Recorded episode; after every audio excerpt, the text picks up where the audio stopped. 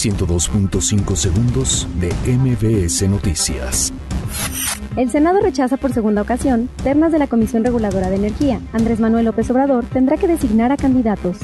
El INAI afirma que la Secretaría de Marina debe revelar información de operativos contra crimen organizado en sexenios pasados. La Secretaría de Relaciones Exteriores y la Secretaría de Turismo firman convenio de promoción turística en el extranjero. El Partido Revolucionario Institucional ofrece programas sociales para acercarse a la gente. El Instituto Nacional Electoral busca que en debate de Puebla los candidatos respondan críticas. El Tribunal Electoral del Poder Judicial de la Federación ordena reducir multa a Margarita Zavala por simulación de fotocopias de credenciales. Tomás Herón, exdirector de Agencia de Investigación Criminal, promueve nuevo amparo por caso Pegasus. Claudia Sheinbaum, jefa de gobierno, asegura que solo habrá pensión para adultos mayores el Instituto Nacional de Migración inicia proceso para dar visas humanitarias a migrantes africanos.